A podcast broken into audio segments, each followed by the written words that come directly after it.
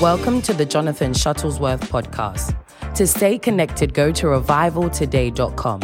And now, here is Evangelist Jonathan. Well, today we wanted to focus on exploits in ministry for 2024. God doesn't call anybody to do anything small. Can you say amen? Amen. So I'm going to go over a lot of what I dealt with Monday through Thursday, but I'm going to add a couple things that I didn't cover. Ministry has an art to it. It's not all prayer and fasting, and then it's not all business. There's the spiritual end of ministry where you have to have power, and then there's the wisdom end of ministry, because ministry is basically a game would be kind of a crude word, but it's a game of managing people.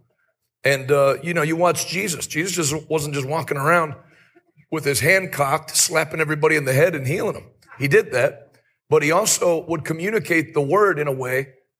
His parables were masterful. He talked to people where they were at about things they were going through. And so one reason I'm dealing with this today, obviously I want to welcome everybody that's watching online and that will watch the replay, is because if you'll do what God tells you to do, like I've been telling you for your business or whatever else you're called to do, if you'll take 2024 by the horns, you can see more happen this year than you have all the years of your life in ministry up until now. That's a fact. Is that video ready, Ben? I'm going to show you a video of where I was about 13 months ago in January. And I had finished the 3 weeks of fasting and prayer that we do, January 2nd through the 22nd. We'll be doing it again. If you'd like to join us, I have a thing I'm believing God for out of the book of Romans where it says, I've preserved for myself 7,000 who have not bowed to Baal. And we were believing for 1,000 people to register to pray and fast with us last year. And we had, I think, 4,400, something like that. And I'm going to believe for 7,000 this year because that should be easy.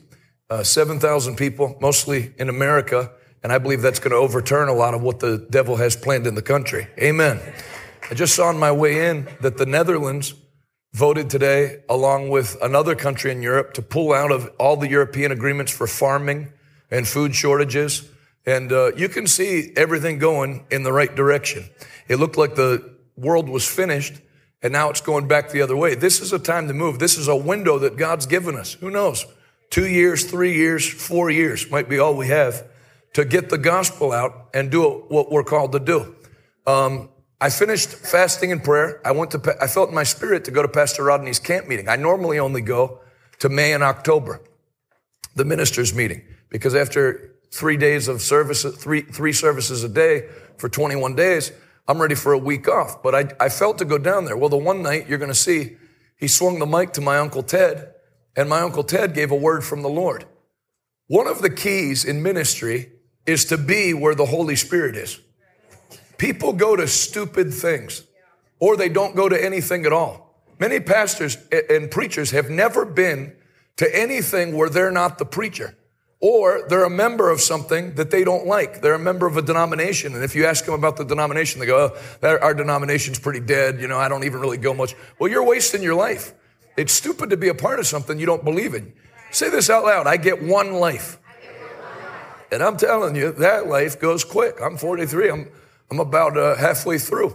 And it blew by. I'm just hitting my breakthrough, maybe a year and a half ago or so. And here we are. So you cannot waste time. And you can't be on an island by yourself.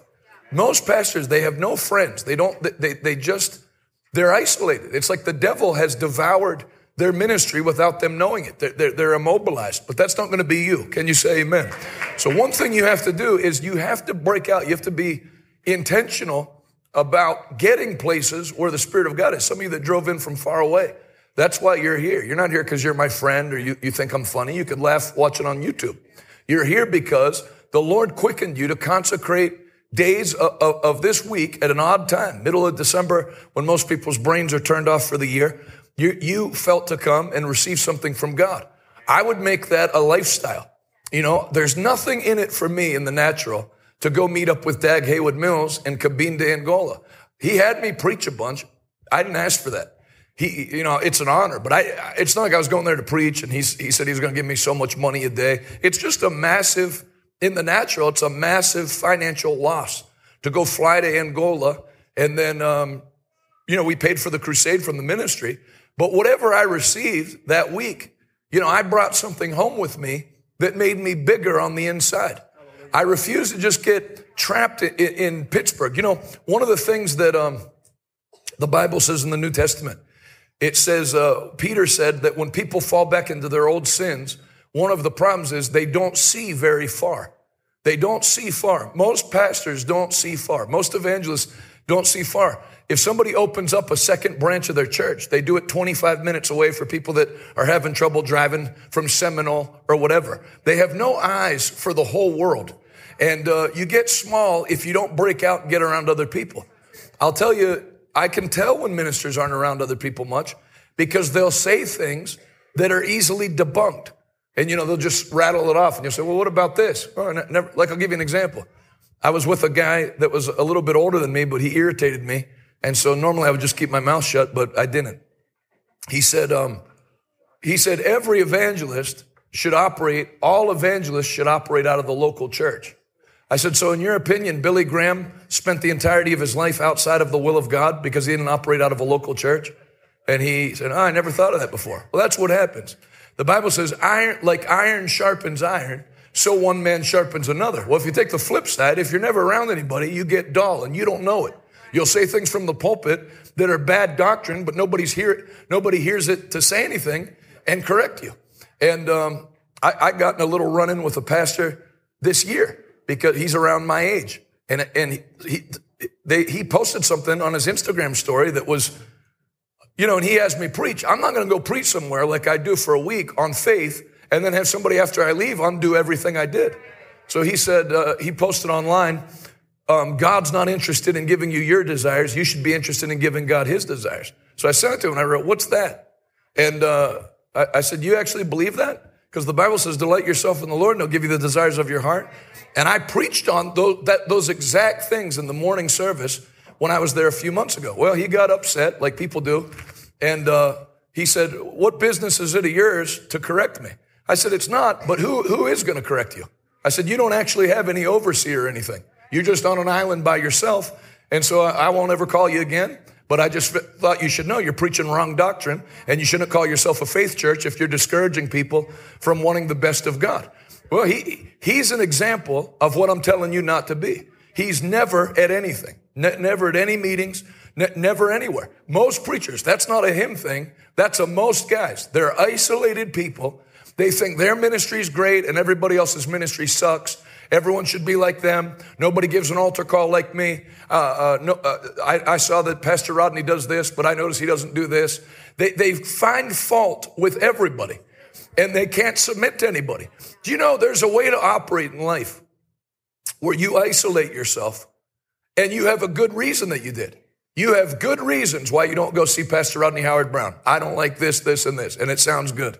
You don't like Dag Heward-Mills. You don't like anybody. You can write everybody off because you nitpick every single person. They can have 99 things right, and there's one thing you don't like, and so you shut it down. That's why at What No Eye Has Seen. Did anybody see that week of conferences we did, What No Eye Has Seen?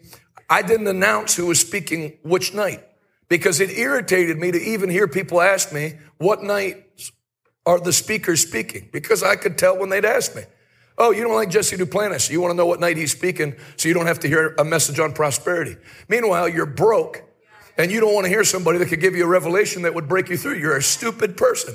You're closed off to receiving from anybody. God uses, whether you like it or not, God uses people to dispel what he wants to get to people. Well, if God wants to do it, he can do it. Yes, he does it through people. He did not give Kenneth Hagin a massive revelation on faith so you could ignore all the books and then just say, Lord, teach me faith. He said, yeah, they're all in books. I gave it to my servant, and you're too arrogant to receive it.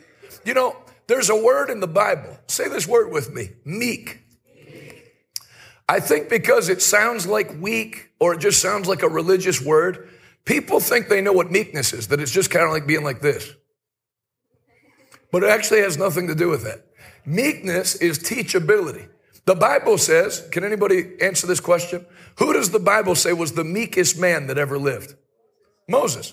Well, what trait do you see from Moses? Moses had his father-in-law, Jethro, must have been from like Tennessee or something. Moses had his father-in-law, Jethro, pull him aside and say, listen, Moses, you're listening to everybody's complaints from the whole nation. You can't do that. It's going to wear you out. Put local judges in charge. Basically what we have as our court system. Have local people to hear it. Then if it goes above them, have a federal system. Then have like a Supreme Court. And then if it goes past that, have it come to you. That's called a gatekeeping system. And I'm not going to cover that, so I'll cover it right now. Write it in your, whatever you're taking notes with or on your phone. Have a gatekeeping system. If your whole church has your email and phone number, you're either going to stay below 200 people or you're going to die. Because you can't talk to everybody and you can't build a church by everybody being able to go out to eat with you whenever they want. You'll stay. The way they teach you to be a pastor in Bible college ensures that you'll never have more than 200 people. If you have to be at the back door shaking everybody's hand and talk to everybody, then you can't grow past 200 because I knew that, you know, I knew that because I've made a point to hang around a lot of people. So I knew that when we only had 200 people, I easily could have gone to the back and shaken everybody's hand. But you know what's going to happen? When we grow to 600 and I can't shake everybody's hand anymore, you're going to lose all those people. I can't get to the pastor anymore. He used to come over for cherry pie. Now he won't even answer his phone. So I just didn't answer my phone from the beginning. There's other people to get in touch with. I'll stay around and talk to who I want to. But we actually have people meet other people and make friends in the church rather than me have to be everybody's friend. Can you say amen? So meekness, have a gatekeeping system. There should be nobody. When I listen to ministers and they say, somebody sent me an email, and how come someone can just email you? Why do people have your personal email? I got a phone call this morning. From who? Why do people have your phone number? You're gonna die prematurely if everybody can get to you whenever they want. The devil will make sure that you never have a moment's rest. I grew up around ministers like that. Now, my dad wasn't like that. But, I mean, they couldn't go on vacation. They'd take their family on vacation, and 3 days in, Mike Snyder passed away. I got to fly back and do the funeral. Sister Sandra's having trouble. They found her suicidal. I need to go back and pray for her. The devil, they couldn't see that it was the devil not allowing them to have any rest. People are always going to have problems. If somebody can't wait 6 days, they're a goner anyway. Can you say amen? Even when Jesus had his friend Lazarus in the tomb, he went when he was ready. Everybody was pressuring Jesus to go, and he never moved till he was ready to move. Don't let people put a leash on you and yank you around. You have to be the leader that you chart your own course. Can you say amen? Sheep don't lead shepherds. Shepherds lead sheep. Can you say amen? Have a gatekeeping system. Someone has to answer your email. Now, obviously, I have a personal email, but even that has about 63,000 unchecked emails. I have a personal phone, but maybe I'll just bounce all around today. I've gotten no calls this week from Magalis, who's the head administrator in our ministry, and I've gotten no calls or emails or texts from Patrick. Those are the two people that if it's over them, it comes to me. We have a lot of people in our church. There's a lot going on. I don't hear about much. They handle it. Don't hire people that can't take care of anything, that every time they get something, they call you. I was with a minister not long ago, and we were hanging out. He said, do you mind if I take this call? I said, I do, but you can take it anyway, because we were supposed to be spending time together. And he goes, I heard the call because he was sitting next to me. It was something that anybody with an IQ over 60 could have just pulled the trigger on. You know, it'd be the equivalent of me calling Pastor Dean if I worked for him. Hey, we're having a 10 o'clock service and the lights are off. Do you think we should turn them on? Yes. I've watched that people surround themselves with team, whether you're in business or whatever. They either don't get out and they don't get around anybody, or B, the people they're around are a pack of losers that couldn't think their way out of a wet paper bag. So you have to, if you're going to go forward, you not only have to get around people, you have to specifically seek people out that can add something to the equation. And then I hear people say, like I'm sure someone would say it if they lived here in Hobbs. People say it that live in low population states. We don't really have any quality people around here. Well, you know what? They've pounded the golden spike through the Transcontinental Railroad. You can have people come from anywhere. Very few of our people that work at our church are from Pittsburgh, Pennsylvania. I've kept an eye out. At Bible colleges, I used to have Pastor Rodney tell me, who's the top graduates at your Bible college this year that you're not going to hire, that you'd be willing to let go out? Who do you have that's top in media? Go for the best. What company? Elon Musk isn't sitting in San Francisco, where Twitter's headquartered, or Harlingen, Texas, where SpaceX is. He's not going, we can't launch a space shuttle. We're in Harlingen, Texas. There's no astronauts around here. You go get, he has the top engineers from Germany and Switzerland and all over the world. Don't box yourself in. You can get out. You can go places. You can look for people who are the best in what they do. Surround yourself with the best. The Bible says, they that walk with the wise will become wise themselves, but the companion of fools will be destroyed. Can you say amen? So these sound like small things. I'm sure you wanted me to pray in tongues at the top of my lungs and lay hands on everybody. But if you don't do these things, you're not going to go anywhere. Have a gatekeeping system. And then have people. What did Peter say in Acts chapter 6? Put men in charge who can handle this feeding program. Go to Acts chapter 6. I usually end up here when I'm teaching ministers, no matter where I ended up trying to go. Acts chapter 6. As the believers, Acts chapter 6, verse 1, I'll let you turn there.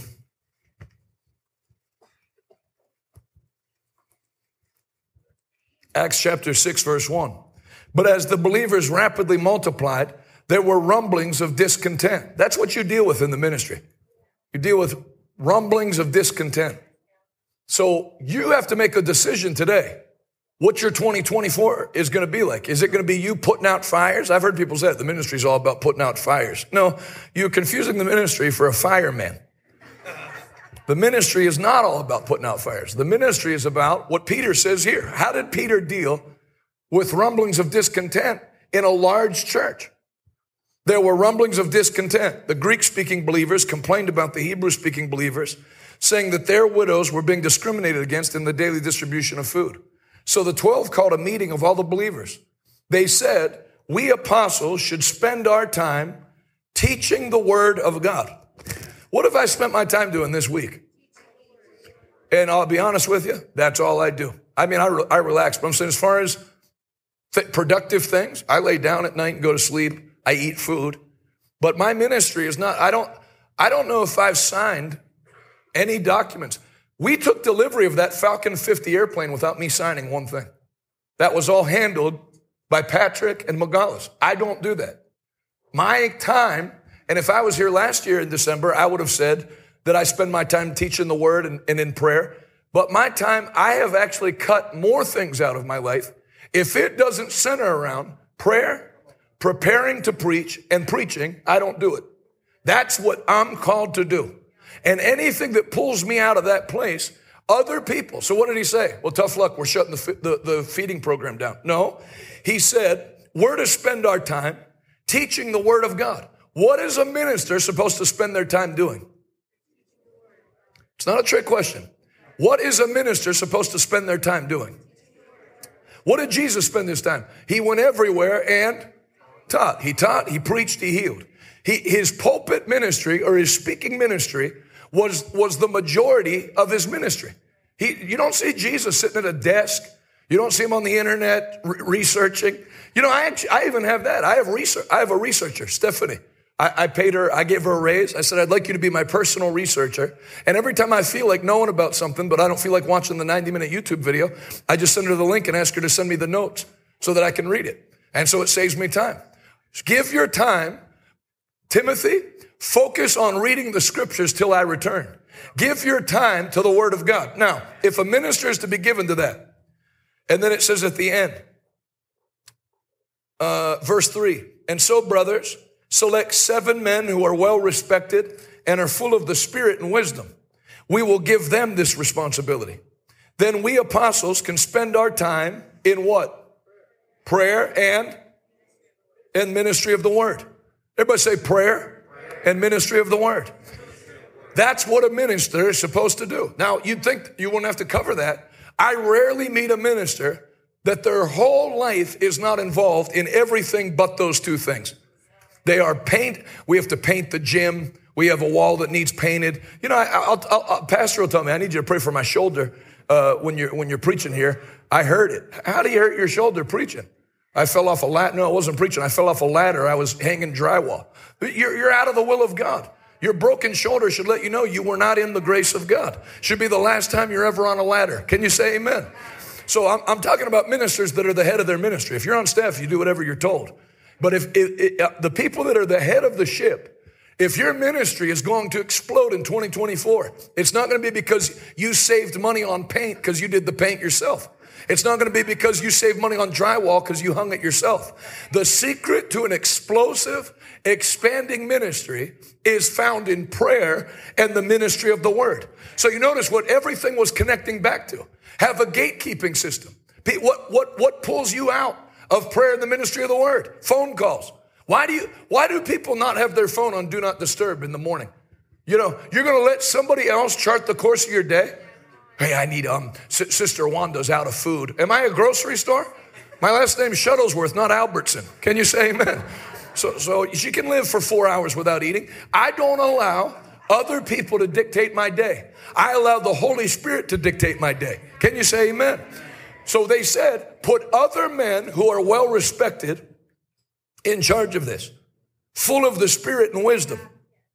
Everybody say well respected. So who your team, the people you choose should be people that are well respected. That's the qualifications of an elder, that they're well thought of. They have a good reputation in the community. Don't hire shady people, and don't hire people that are incompetent. I had an unpleasant conversation not long ago with somebody on our staff. I said, I need a timesheet for Sunday morning services. And he went, I don't have it. I said, how about yes, sir, right away? I said, you talk to me like that as your boss. I'd hate to hear how you treat the rest of the people in this ministry. Don't let people get familiar with you. You're the boss, and when you want something done, that's the difference between staying at a 2-star hotel and a 5-star hotel. You stay at a 2-star hotel. Could I have a latte? We're out. Could I have breakfast? It's gone. If you go to the Four Seasons and ask the maid if you can have coffee, she'll stop cleaning and say, hold on, I'll get it, and she'll get somebody that'll make you coffee. So if you want to be somebody that stands out, be somebody that when your boss asks you for something, it's done like that. Can you say amen? I mean, if I was at this church, I would just notice what Pastor Dean likes to drink in the morning and have it for him. What Pastor Kathy likes to drink. I think scotch on the rocks at 8 in the morning. I was very displeased, but, you know, we don't judge here. We're not legalistic. I would anticipate. All the young people that are here that are missing high school and stuff to be here. Well, you're going to work for somebody off the bat, most likely. I did. Anticipate what your boss likes.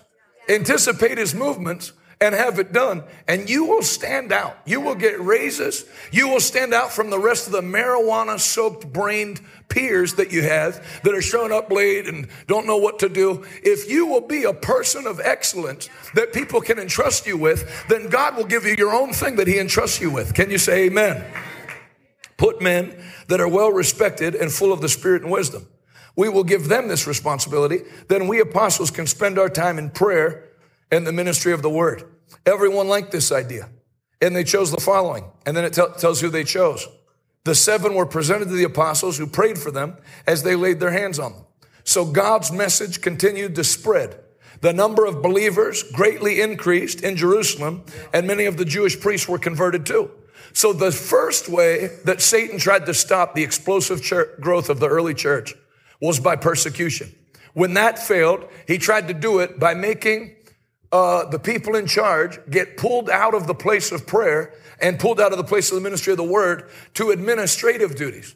The more your ministry grows, the more there's going to be need to be stuff done. You have to make up your mind that you're going to stay in the place of what God's called you to do as the leader. You can't let people pull you in every direction because you're, you know, I used to, when I would teach messages like this, I would talk about how you need to work hard, but everybody would just nod their head because everybody thinks they're working hard. You talk to a lady, oh no, I'm busy. Busy's not working hard.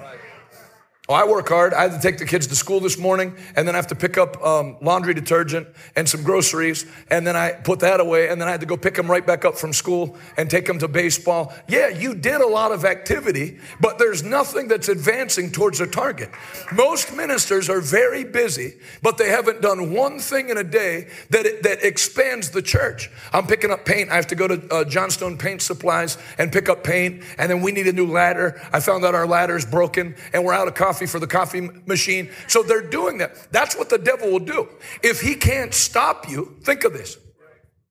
He'll try to stop you. Then after you've beat him enough times, then he'll try to start having you be productive in areas that have nothing to do with the thing God called you to do. I told you earlier in the week, even for me, think of this. You get invited to be with President Trump, to be on the executive board of the National Faith Advisory Board. That's for any president. I went to a big meeting, then I got invited to be on the little board that I'd be at all of them. I told them I can't commit to that because as prestigious as that looks, as nice as it would be to have a Dallas wearing a gown and me with a black tie and on a picture, and we're meeting at Mar-a-Lago with President Trump, I mean, that would get 3,000 likes on Facebook. Great job. The Lord's really promoting you. Is that a promotion? I'm not preaching. It brings in no money to the ministry. It actually takes money from the ministry to go and money from me. It's not doing anything to build Revival Today Church. That meeting was this week. It just finished last night when they called and said, we'd really like you to be there. It's $30,000 a plate for the dinner, but we've got you free passes for you and your wife. I said, I'm sorry. I'm preaching at Choose Life Church in Hobbs, New Mexico, because that angel that came to my room didn't say anything about attending high-level dinners. It said to preach and win the lost. Don't let anything pull you out of the place of ministry, whether it's painting walls or meeting with presidents. Keep the preaching and ministry of the word the main thing in your ministry, and you'll never lack increase in Jesus' mighty name. If you receive that, go ahead and give the Lord a great hand clap today. I don't have anybody to answer. I believe you, Jonathan, but we don't have anybody. And you never will, as long as you keep that as your confession. If it's God's will for things to run the way I'm telling you, and it is, then he'll accommodate it if you just simply point your nose in the right direction. No, I can't until I have someone. No, get somebody. That's how the economy works.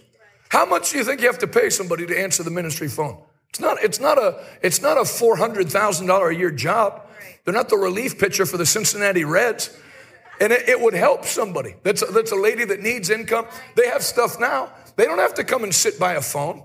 You can do programs where your ministry phone would ring on their phone on a different thing that would show them on that app. It's a ministry call, and they could answer from the house and take notes and get you. It'll free your life up. You think you're small because you don't have help, and once you're big, you'll have help. But you don't grow big to manage well. You manage well to grow big. Start with where you're at now. Set things up correctly now, and it'll facilitate the increase that God wants to give you. Can you say amen? Amen.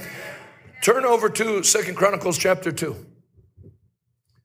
This is a book I'm coming out with called 15 Secrets of Uncommon Achievers. The Bible is full of uncommon achievers, and their secrets are in the Bible. Solomon was not above average. He built modern marvels. His wisdom floored people. He wrote plays. He wrote operas. He wrote books. He studied plants. He built the temple. He was a multifaceted. He was an uncommon achiever. Well, you see their secret. 2 Chronicles chapter 2, verse 1. Solomon decided to build a temple to honor the name of the Lord, and also a royal palace for himself. We spent 3.5 days this week in the morning just dealing with that. Set a goal. And I'm saying it again because we spent 3.5 days on it, and probably 2/3 of the people are yet to write down a goal. I know people. Yeah. What is your direction? Solomon had a clearly stated goal. Solomon decided to build a temple to honor the name of the Lord, and also a royal palace for himself. He enlisted a force of 70,000 laborers, 80,000 men to quarry stone in the hill country, and 3,600 foremen. Solomon also sent this message to King Hiram at Tyre. Send me cedar logs as you did for my father David when he was building his palace. I'm about to build a temple to honor the name of the Lord my God. So who did he send a message to? King Hiram at Tyre. Send me cedar logs as you did from my father David. Now, I don't have this as a point, but I'm going to add it in. Right in, consult with experts regularly. You know, we had Ron Luce. Anybody my age or a little older or a little younger, and you remember Acquire the Fire? Anybody remember that? Those huge youth meetings? You know, I bumped into him in Dallas, and then one Sunday morning when I was preaching, he was in the front row, Ron Luce. And he said, I do consulting work now to help churches grow their youth ministries. And he told me that, you know, that's his thing. He had a youth meeting, if I remember right, at the Pontiac Silverdome in Michigan. They had just under 80,000 teenagers in attendance. I've never heard of a youth meeting that big. That's in America, in Detroit. And he said, if you want, he told me some churches he had helped out. If you want, I'll come and spend the day with your staff and tell them principles that will work. You know, people know their area. He was talking about how whatever you like when you're 13, you're a customer of that thing for life. Some of you are still drinking Mountain Dew, even though you're 60. You haven't switched to red wine or anything. You like Mountain Dew because that's what you drink when you were 13. So whatever you like when you're 13, I've made a lot of alcohol jokes. I actually don't drink, so don't get the wrong impression. But keep Pastor Kathy in prayer, and that's all I'm going to say.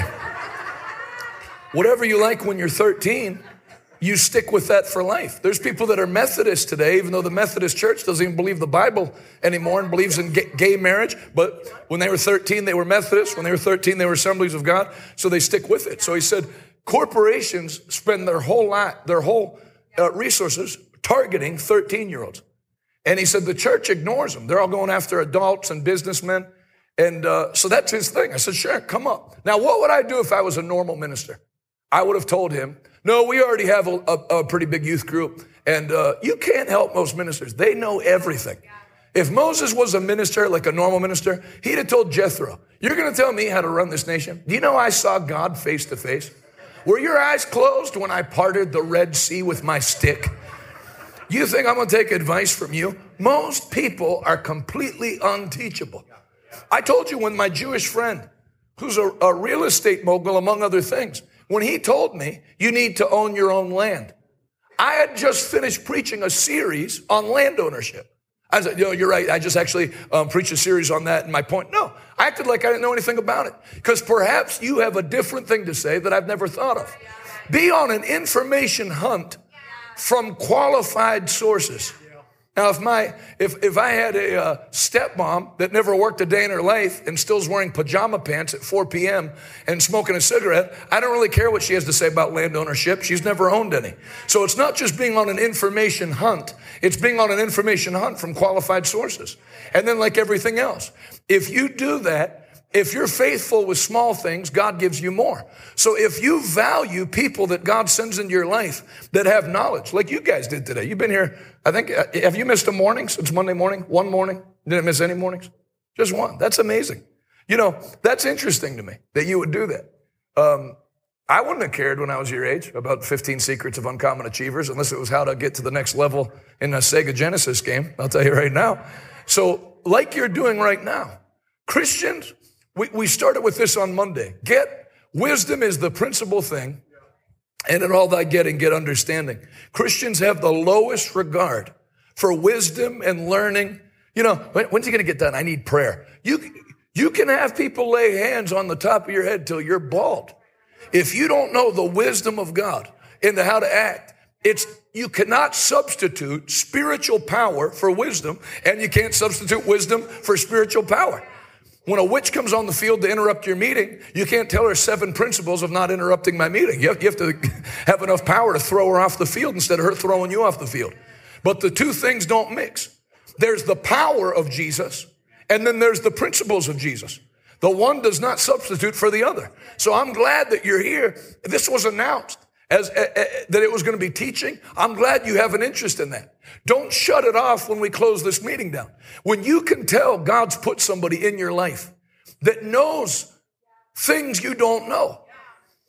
I promise you, my relationship with Jesse Duplantis would have ended the same day it started if every time he told a story, I told a story. I just bought a Falcon 7X. That's great. I just bought a Toyota Camry as well, and we also paid cash. Now, you laugh.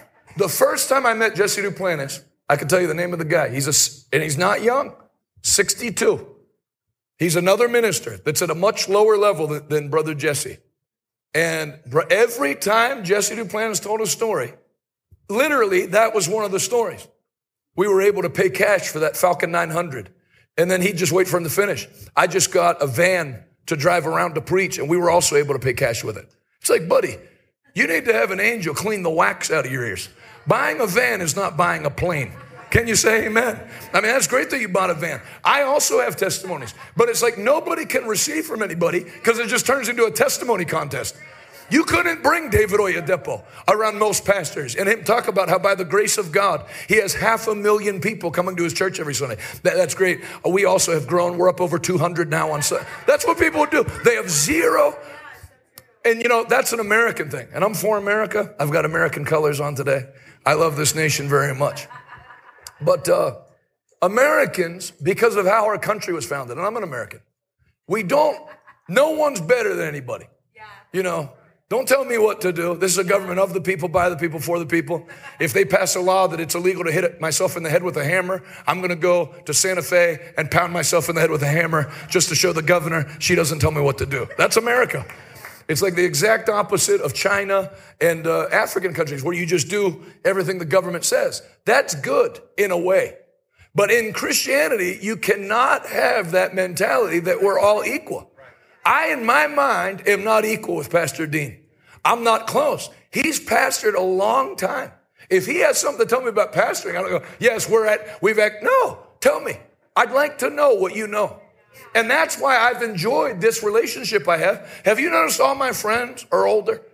Yeah. Because they finally found a young person that would shut up and listen. Yeah. When you get older and you've accomplished, you have a desire to pass down what you know. And they can't find anybody. They just over-talk them. Yes, no, I was actually going to tell you about a testimony I had. I heard you bought a Falcon 7X plane, Brother Jesse, for $21 million. My wife and I were just upgraded to first class on American Airlines. I wanted to share that with you. That's what they don't get it. I had Pastor Rodney tell me one time up in his office. He told me about a decision he needed to make for the ministry, and he shared the facts with me. And he said, what do you think I should do? I said, I never have had any thoughts about what you should do. You're here. I'm here. You coach the Yankees. I coach Little League. So I want to hear. But you know that most people, they don't care that they coach Little League. They'll go to a Yankees game and yell at the coach. What are you putting him in for? In my experience coaching Little League, I would never do that. So if you maintain a meekness about you and realize that God sends people, it's what Abraham and I were talking about in the truck. Some people, they don't have a problem that God doesn't open doors for them. It's as fast as God opens the doors, their mouth shuts it.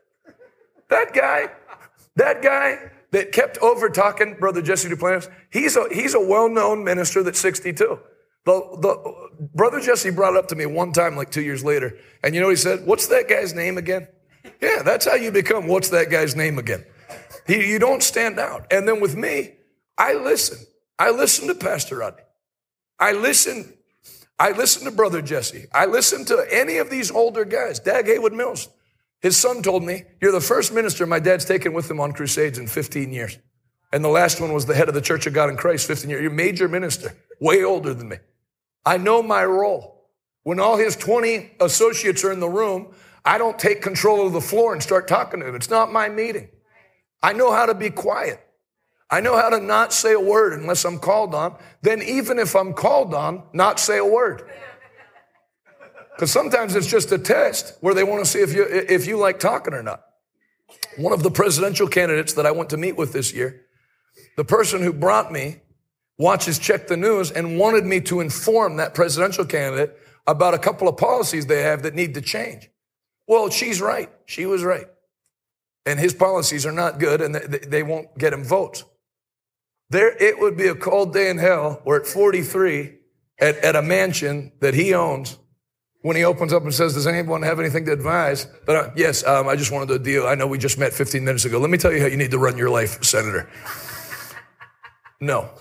So then she wanted me to do that so bad. She's a cool lady. She raised her hand and said, this is Pastor Jonathan. I believe he has some things he'd like to tell you. And I said, she's right. I'm really enjoying the sunset tonight. Thank you for the food.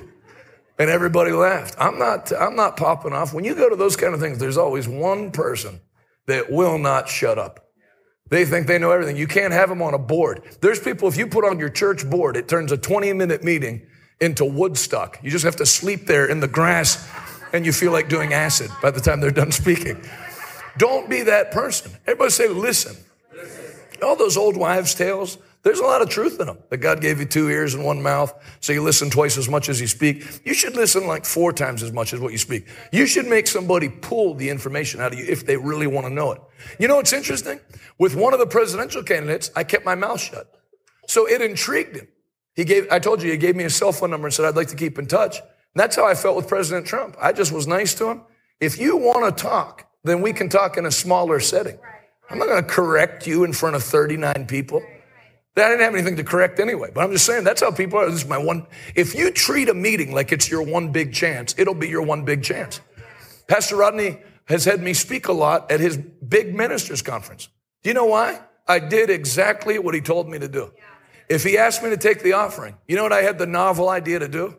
Take the offering. I didn't get up and say, praise the Lord, I just came back from 3 weeks of meetings where we had the church packed. One lady was healed of stage 4 cancer. People always got to be selling themselves. But if he had man come up, praise the Lord, open your Bibles to Deuteronomy 28, and then I receive an offering for him and give very little commentary about my life unless it illustrates one of the Bible points. Learn how to not blow opportunities. When food is served, don't turn into a bear. There's people that the second food comes out, they're gone. There's a verse in Proverbs about that. That when you go meet with a king, don't desire the delicacies. A lot of times they lay that stuff out just to see who the slobs are. Act like you've eaten before. Act like you didn't come here from Feed the Hungry. That you're not at the meeting in a loincloth. Salami. Play it cool. Because God's going to open doors for you and put you in big rooms that you never thought you'd be in. And now you're going to know how to act when you get there. And it's going to open up even bigger doors. If you receive that, can you say a living amen? I don't know how in the world you get that out of 2 Chronicles chapter 2, verse 1, but we'll keep going. Have a goal. I'm about to build a temple to honor the name of the Lord my God. It will be a palace set apart to burn fragrant incense before him, to display the special sacrificial bread, and to sacrifice burnt offerings each morning and evening on the Sabbaths, at new moon celebrations, and at the other appointed festivals of the Lord our God. He has commanded Israel to do these things forever. This must be a magnificent temple because our God is greater than all other gods. Let's see how many of these we can run through. 15 Secrets of Uncommon Achievers. Put this underneath the title. Expect more from yourself. You're never going to be an uncommon achiever if you think you can't do uncommon achievements. Expect more out of yourself. God created you in his image. Don't have a small view of yourself. You must believe in your calling, and you must have a goal. Number 1, uncommon achievers have a desire to advance God's kingdom. We dealt with this in length one of the days. Until Peter's boat got connected to Jesus, it was empty of fish. We might as well just turn this into a secular life coaching thing if you leave this point out. There's no point in having a successful business if it does not further the kingdom of God. And then your ministry can go off track and not further the kingdom of God, where you just end up a life coach that teaches in church. Nobody gets saved. There's very little.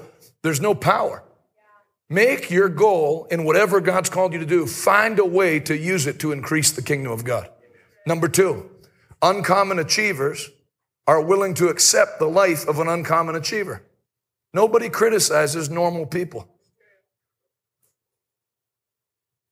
So if you're going to be an uncommon achiever, you have to accept the life of an uncommon achiever. Harsh family criticism. You can't, if no one in your family's ever owned a car before and you go to be the first one to own it, your own family will fight you about buying a car. Do you know how much the insurance is on those things? No, and neither do you because you've never owned one, but I'll find out and pay it. Amen. Amazing how people will give you no hard time for being poor and struggling, and then when you try to get ahead, they'll try to knock you back down. So just make up your mind that people close to you are going to flare up when you decide to go past the line that everybody in your family has ever gone.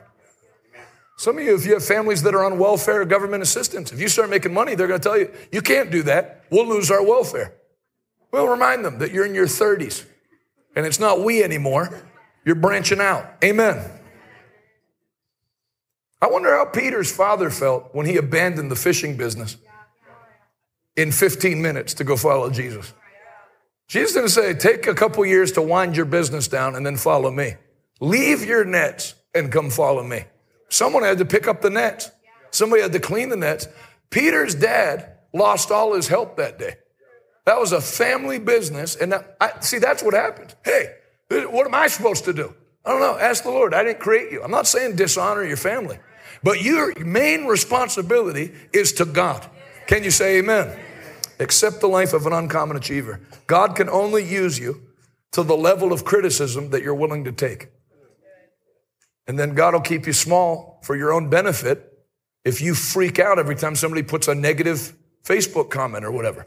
And it ruins your whole day and you're short with your wife and snap at your children because Bluegill 03679 said that you're of the devil. You know, and the person doesn't even have a picture. And they're, hey, Dad, want to go play on the swing? Not right now. I'm discussing with Bluegill 07369. God will keep you small just so you don't lose your children and your marriage. God can only use you to the level of criticism that you're willing to take. And the higher you go, the more bullets come in your direction. Think of all the people that hate Joel Osteen, hate his guts. He's never done anything except smile at everyone and say nice things.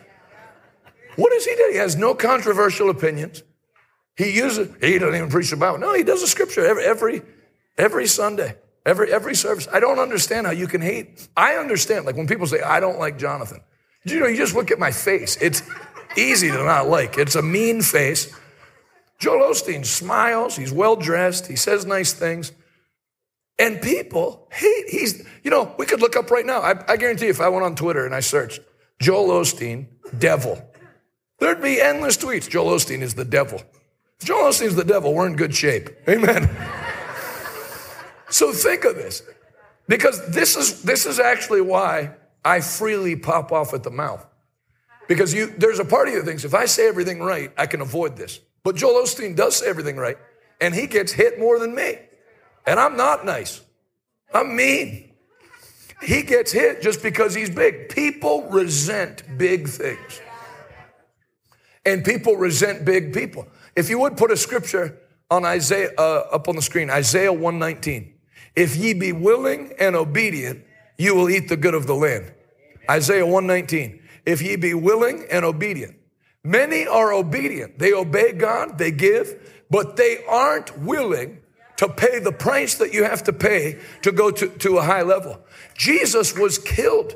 I just think there's a way you could say things better. Jesus didn't say things wrong. He said, I only say what my Father said, and I only do what my Father do. And they killed him in 3.5 years. You being kind and everything. I had a guy write me on Instagram one time. He went to Bible college with my sister. He said, you have such a big platform. I just feel like if you used it differently, you could reach more people. He's in the ministry. I wrote, well, you use it different. You don't do what I do, right? No, I try to be very kind to people. I said, well, you only have 380 followers. So how come they're not all flocking to you? You know, people think that if you do everything right and you keep everybody happy, you'll go to the top. You will end up in a mental institution if you try to keep everybody happy. I'm not overstating. I am telling you, you will end up in a mental institution. I think they've shut those all down. You'll end up in Portland, Oregon, in a tent city, if you think it's your job to get everybody happy. Sister Sandra didn't like what you preached on Sunday. Tell her I love her. It's not important to me. If the devil can lead you around by every person that's upset, you feel like you got to get everybody on your side. Did you see what somebody wrote on Facebook? Do what the Lord says to do. Let everybody talk and keep going forward in Jesus' name. May you receive, this is not a small thing. May you receive a grace to go high in your calling and never let small people pull you back down. Receive that today in Jesus' mighty name. Uncommon achievers are willing to accept the life of an uncommon achiever. Number 3, 2 Samuel 23, verse 8. Can I get that up on the screen? 2 Samuel 23, verse 8. We see it in 2 Chronicles 2 and 3. Solomon did not build the temple himself. He put a team together. Then his dad, David, These be the names. It's like that verse was written by a pirate. Are. These be the names of the mighty men who David had. The Tachomite that sat in the seat, chief among the captains. The same was Adino the Eznite. He lift up his spear against 800, whom he slew at one time. And we could keep reading. The Bible tells you about David's 30 mighty men. Then out of the 30, there were 3 that were the mightiest. And out of the 3, he had one that was his top guy. You can't go high surrounded by a pack of losers. And many people in the ministry, everybody that's on their staff and everyone they're surrounded with is a complete loser. No one's a loser in God. I know they're outside of God, so they're a loser. Amen. No one has to be a loser, but some people choose to be losers. They're late to work. They don't do what they're told. They steal money. And people surround themselves with people like that. There's an older preacher who's my friend, and he has an associate pastor. He's older. And, you know, when you're older, I think it's why Pastor Dean and Pastor Kathy are as fresh as they are. It's good that they have staff that are 40 and around 40. Their youth injects joy. That's one thing I do with Bishop Dag and Brother Jesse and Pastor Rodney. That's one reason they like keeping me around is an old man, and I'm not calling you old, Pastor Rodney, or Brother Jesse, or anybody else. But, okay, I'll say it like this. As people get older, it's almost like a natural thing that can form with an older guy and a younger guy if the younger guy knows his role. Because he wants to mentor. The younger guy can be the protege, but then the thing that the younger guy can add is a freshness where you're not going around with them with Velcro New Balance sneakers. And when he's... You keep it fresh. Everybody say, keep it fresh. You'd be amazed how many doors will open if you're fun to be around. Amen. All these guys that I'm mentioning that I'm privileged to have a relationship with, none of the relationships formed by me giving them a prophetic word. Brother Jesse, can I just tell you something real quick? I mean, he's just going to want you gone. Nobody wants to be around somebody like that when they're done preaching. Can you say amen? It's just from having a good time. And I remember something I read. Anybody ever hear of Lester Summerall? Yeah. Lester Summerall, when he was in his 20s, God hooked him up with a man named Howard Carter. Howard Carter was in his late 50s or 60 in there, and they started traveling around the world. And this one statement from his book, Pioneers of Faith, came back to me. And he said, Howard Carter helped me very much in the ministry. And then the second sentence he wrote, and I helped him very much.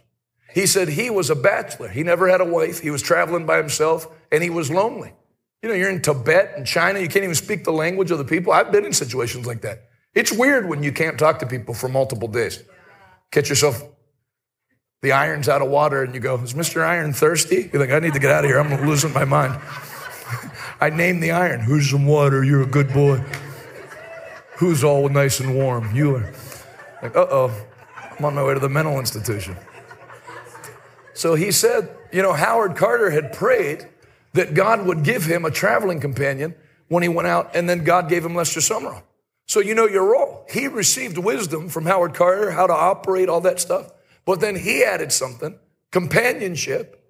And even with some of the politicians I've had the privilege to be around recently, people can pick up pretty quick if you want something from them. You want their car. You want some money. They don't know what to do when you never ask for anything. Like those politicians, anybody that was talking to them, I actually run this nonprofit to help battered women, and, you know, if you're able to get into office, I would really like to talk down the road. Everybody's always trying to get something from them.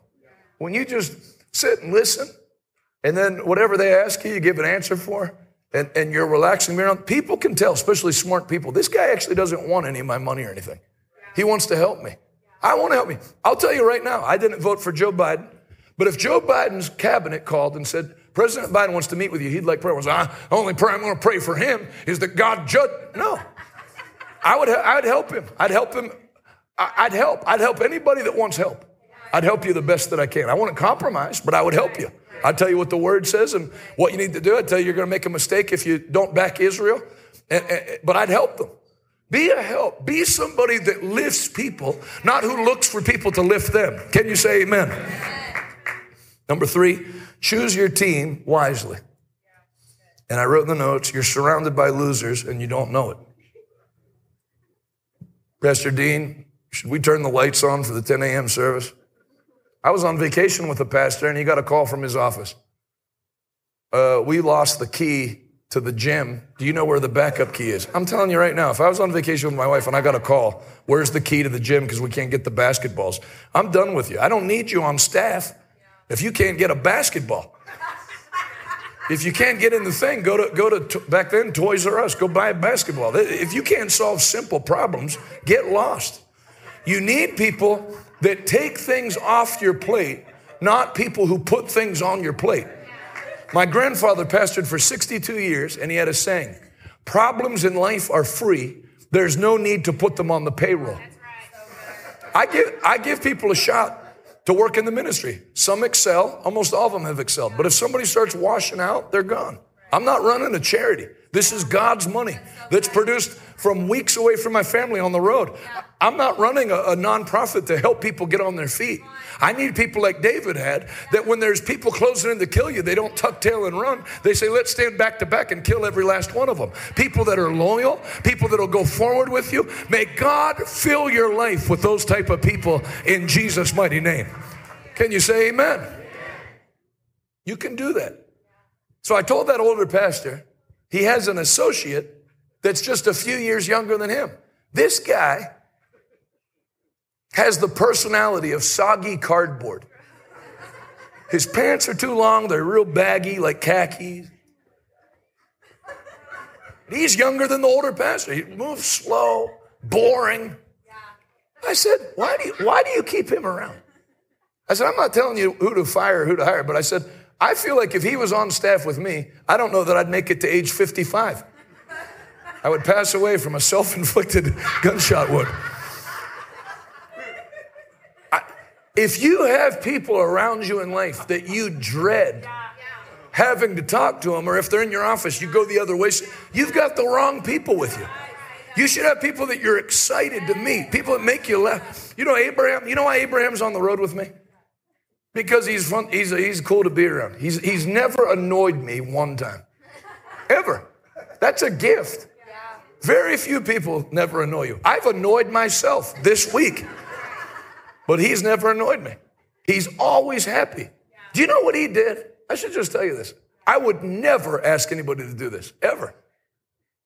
You talk about David's mighty men, hearing him mention that he wanted a drink from a certain well, oh, to have a drink of the water from that one well. And it was behind enemy lines. It would be like if an Israeli captain right now wanted a drink of water from Gaza, and they went and broke through the line, got him the water, and brought it back. So he knows I like Dutch brothers. There's no Dutch brothers in Hobbs. There's no Dutch brothers in Seminole. I mean, there's brothers from Dutch background, but there's no, they don't make any coffee is what I'm trying to say. I didn't want some Mennonite to go, I am Dutch. So there's one in Lubbock. That's an hour and 35 minutes. He told me when we got back to the room on Sunday when we were going to the hotel, he said, I'm going to drive in the morning and bring us back Dutch brothers. He did that every morning this week. Had it in my room at 9:15 in the living room, waiting for me to drink. That's my favorite drink. I would never ask somebody to drive 3 hours and 10 minutes round trip to go get me a drink. I'm not Benito Mussolini or Saddam Hussein. What does the Bible say? A faithful man who can find. Until you have your own thing, make yourself somebody like that and watch what God does for you. Can you say amen? Number 3, choose your team wisely. Please, let's not move off of this too quickly. Who have you been thinking for 2 years needs to go and you still have them around? I wouldn't can them a week before Christmas. But maybe like December 26th or so. Make a move. There's people, the more you talk to Christians, it's not that they don't know what to do. It's that the Lord told them what to do. Then he told them a second time and he told them a third time and they still haven't moved because they feel bad. Where are they going to work? I can't run everybody's life. I am responsible to accomplish the mission that God's given me. So you're not unkind, but you cannot put somebody on payroll that is blocking your ministry. Can you say amen? Or blocking your business. There's people that won't let anybody come up. I'll give you an example. There was another guy that, by the way, I told you we had Ron Luce come in. I saw that my nephew Jay, the youth pastor, posted last night that they had over 100 students at youth group. Now, they did that one other time. They had over 100, but that was an outreach. They bussed 60 of them in. This was a regular youth service, no outreach, no giveaways, and they had over 100 students, not counting the leaders. Gee, what a shocker. You have in the top youth ministry to sit everyone down and tell them what they need to do. And I told my staff, I said, nobody better in that meeting be going, no, we already do that. We actually have a, no, listen, do things differently. And then they did. And look how it's grown already. It's not an accident. If you pursue wisdom, the Bible says wisdom will make you great. Most people not only don't pursue it, they block it. But that'll never be you. You're going after wisdom this morning. God's giving you new ideas now. And you're going to go to the top in Jesus' name. And no devil in hell can do anything about it. If you receive it, go ahead and give the Lord a great hand clap one more time. So it already paid off. It's already paying off.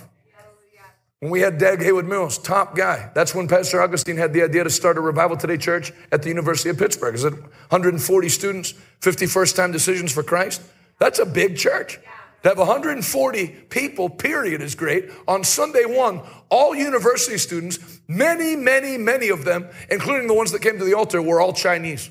So you think you can't go preach the gospel in China, but the university is loaded with Chinese students, and they loved hearing the gospel and came forward for prayer and to get saved. There's a whole world of opportunity. Get the job done. Surround yourself with top people and go to the top together in Jesus' mighty name. Number four, he established a clear-cut goal. Your life's mission should be able to put in a simple statement. And then he received God's stamp of approval. He asked the Lord to bless it. He established a clear-cut goal. Your mission should be able to be put in one simple statement. I mean, Billy Graham, my mission is, he didn't say, this is Billy Graham Ministries. We believe in preaching the gospel to the lost, healing the sick, engaging in prophetic warfare over the cities of America. No, it's one thing. We believe that every person needs a relationship with God the Father, which we believe can only be done through salvation through Jesus Christ. That's it. That's all he did for 65 years. Simple statement. You should be able to put your life mission in a simple statement. Number five, he announced his goal and explained its value and purpose. We read that, 2 Chronicles 2, 3, and 4. You should be able to explain why what you're doing is important. I feel to write prophetic poetry. Well, you can't explain the importance of that to anybody.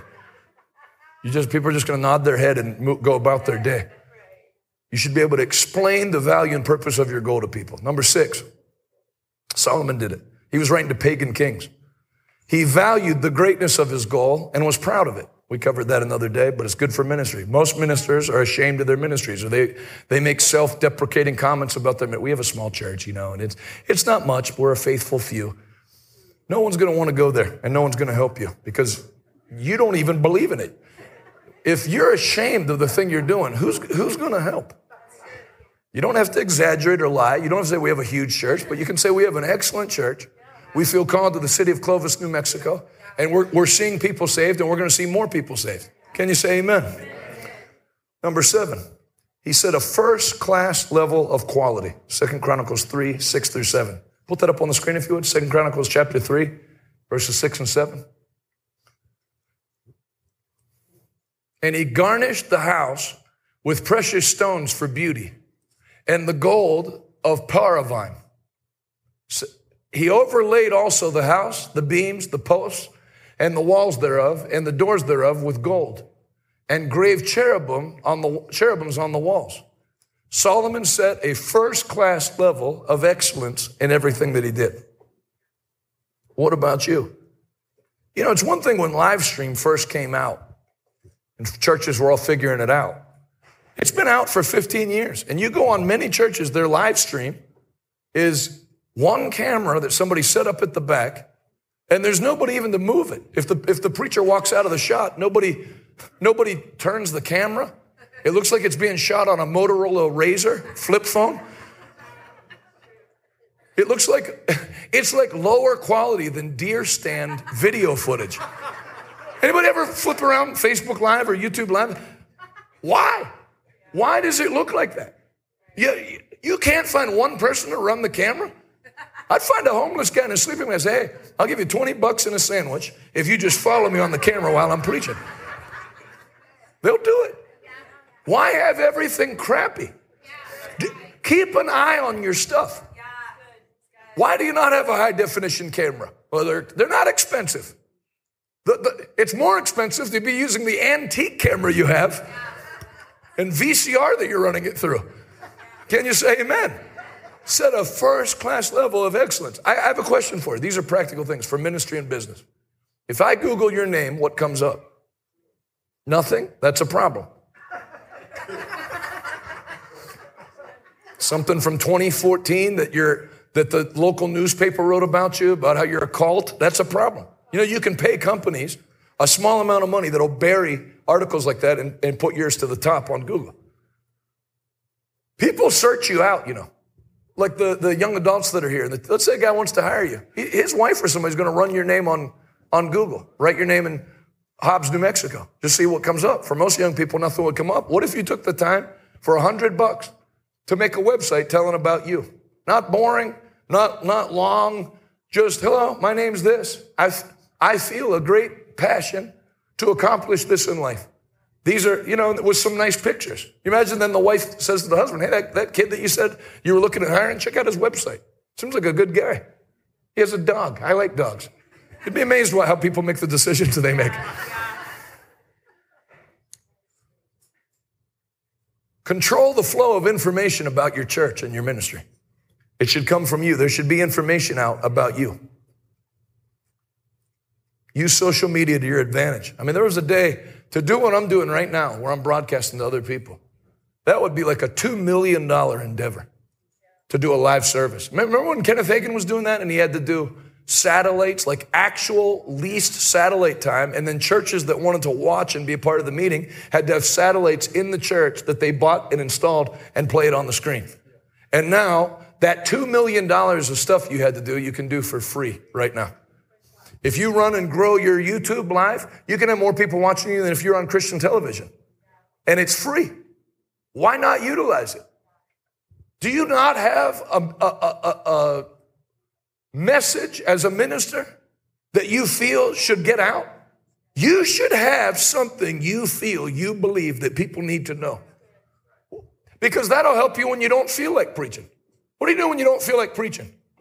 You're tired, or you just had to deal with a situation. You just had to bury your best friend who died, and you got to preach in an hour. You don't feel like saying anything. You're tired. There should be three things. I remember my Uncle Ted told me. He said, I can preach on the gift of faith, I can preach on healing, and I can preach on the gifts of the Spirit anytime. There should be things or scriptures that are your main, I can talk about this coming out of a nap and preach on it. It's my thing. It's what I believe. Oral Roberts was healing. I feel called to bring healing, God's healing power to my generation. If he preached, it didn't matter what he started on, he got on healing. You should have something that you're intoxicated with the desire. I must get this message out to the people. Number 8,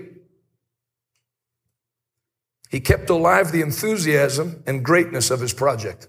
It's easy to start something. It takes something to keep it going and stay excited about it. I watch evangelists sometimes, the few that are left. You can just tell they're not even excited about their own evangelistic ministry. Just the way they, hey, praise the Lord, everybody. Are you happy to be in the meeting tonight? Amen. Praise the Lord. It's like, buddy, I guarantee you didn't preach like that when you were 21. I guarantee you valued the meeting and that people came there and you let it rip. Don't allow yourself to lose the enthusiasm for your goal. And you have to keep it alive among your workers. They get tired and you have to get it moving. We're going here. We're going to do this. There needs to be fresh things. That's what we do at our church. We just had the Hunters outreach. There's always something on the horizon. You guys did it here. You had that big Thanksgiving outreach. That gets excitement going. Don't allow everything to just be same. Always have something that's like a light at the end of the tunnel. We're pushing for this. Then that finishes. We're pushing for this. Keep alive the enthusiasm and greatness of your goal. Number 9, he established a projection schedule and began working. At some point, you must stop preparing and start doing. He established a projection schedule and began working. At some point, you must stop preparing and start doing. Number 10, Solomon only hired happy people. 1 Kings 10:8. Let me see 1 Kings 10:8. This is what the Queen of Sheba said to Solomon. Happy are thy men. Talking about the men that work in the palace. Happy are thy men. Happy are these thy servants, which stand continually before thee and hear thy wisdom. Write it down. Solomon only hired happy people. People always laugh when I say this, but I'm not joking. I would have people on staff in my ministry that were happy and didn't know the Lord before I'd have people that were sad Christians. I'd have somebody drive me around that was a happy, unsaved person before I'd have somebody pick me up to go to church that's a depressed Christian. You imagine? I have to get in the car from the hotel to go drive here. Hey, how's it going? The devil's just really been attacking. I feel like there's like a principality. Hey, enough, please. I'm about to fling myself out of the car onto the asphalt below. Solomon only hired happy people. Uncommon achievers make a point to hire happy people. Elon Musk is a happy guy, cracking jokes on X. The people that are around him have that. Joe Rogan, the people that are around him. Isn't it interesting? Joe Rogan now has Theo Vaughn around him all the time, just to crack jokes. Have happy people around you. You can't dread, if you're in the ministry, you can't dread going to your own office. I'm a preacher, you know, for 21 years, and I was only an evangelist for a long time, up until recently. Most church office atmospheres are the same as a mortician's office. There's no joy. There's some older eggplant-shaped woman at the front that's frown-faced, and can I help you? Yes, I was coming to see the pastor. I think he's busy right now. Is he? Because he invited me to come preach and said to have lunch. Okay, let me check. You can't have that. You can't have people around you that suck the life out of you. You have to. Then on the flip side, if you put people around you that boost your joy, if I'm not feeling it, I can't ride for 10 minutes in the car with Abraham and not be happy. Look at him. Look at him. Turn around and look at him right now. Look, put your face up. So the guy, he looks like that 24 hours a day. I think he sleeps smiling. I think he has happy nightmares. Happy are the people whose God is the Lord. Be a happy person. Surround yourself with happy people, and you'll never lose your strength in Jesus' name. May you laugh more in 2024 than you've laughed all year in Jesus' name. Happy are thy men. You think this is some fake point. This is what the Bible's given you insight as to how Solomon was able to do what he did. So happy. The Queen of Sheba went, I don't have people like this working for me. Yeah. All your men are happy. All your servants are happy. Which stand content. The people who stood around Solomon were not allowed to be sad. So and that's not just him. There were pagan kings. If you look sad, you lose your head. Yeah. The jester got to be around the king. Surround yourself with happy people. Do you know, anybody ever seen my wife, Adalis? Anybody ever seen her lunatic twin sister, Megalis? They are part of the reason for the growth of our church. Women love, they attract women in. They attract men. Love coming to hear my wife preach, talking about hunting. Almost all of her sermon illustrations have to deal with murder, deer, shooting, punching. She's an attractant. I told Dallas, I said, if I was married to other people, we would never get our church above 140 people. If I had a different wife, and I'm sad and talking to women in the church about other women in the church, and can you believe anyone would wear a skirt that's that short? I mean, who would even go to church looking like that? And I heard she smokes. There's people that do that. They don't do that. They are a walking party everywhere they go. After church, they're surrounded by 50, 60 people. Everybody laughing. If people are confused as to what our church is, if you walk in, it looks like the most fun party. Everyone talking and laughing. Who said church was supposed to be a mausoleum? God is a happy God. In his presence is fullness of. That's a choice, my friend. Don't hire. I told that pastor that. He said, no, you're right. He said, he does a great job at visitation, and I'm going to keep him doing that. I said, yeah, but get him out of the office. I'd make it where I don't have to see him for the rest of my life. Just have him reporting about. There's people, you have to keep him out of your eyesight. You can't stay happy. I could, if you let me, I could pick out three people that I know and have them spend all of 2024 with you, and you would drive to the Grand Canyon by March. And when you got to the Grand Canyon, you'd keep driving. And then I could pick three people that I know and have them surround you, and you'd have so much fun, you'd forget there was a devil. In our church, we forget there's a devil. We're too busy laughing and celebrating, saying, surely the Lord has done great things. May you make that change and know that joy in Jesus' mighty name. Number 11, have a large opinion of yourself in Christ. Not outside of Christ, but everybody say, I'm in Christ. I'm in Christ. We are unable to take the country. For there's giants there, and we're merely grasshoppers in their sight. You cannot have a grasshopper complex and do great things. I'm nothing. He's everything. I don't have much to offer. You need to cut that talk. Have a large opinion of yourself in Christ. I had an older pastor that invited me to preach at his church. He had a decent-sized church. He said, if I have you in, what can you do? I never had anybody be that blunt and direct with me before. I said, if you have me in, people will get saved. I'll tell you that. I said, I can't guarantee any blind eyes will come open or anything. But I said, if you have me in, people will get saved. He said, great, then let's schedule a meeting. I said, well, who knows? It's in his hands. Then he doesn't need, he can have his hands in. There should be something you can tell people. If you have me do this, it's going to get done.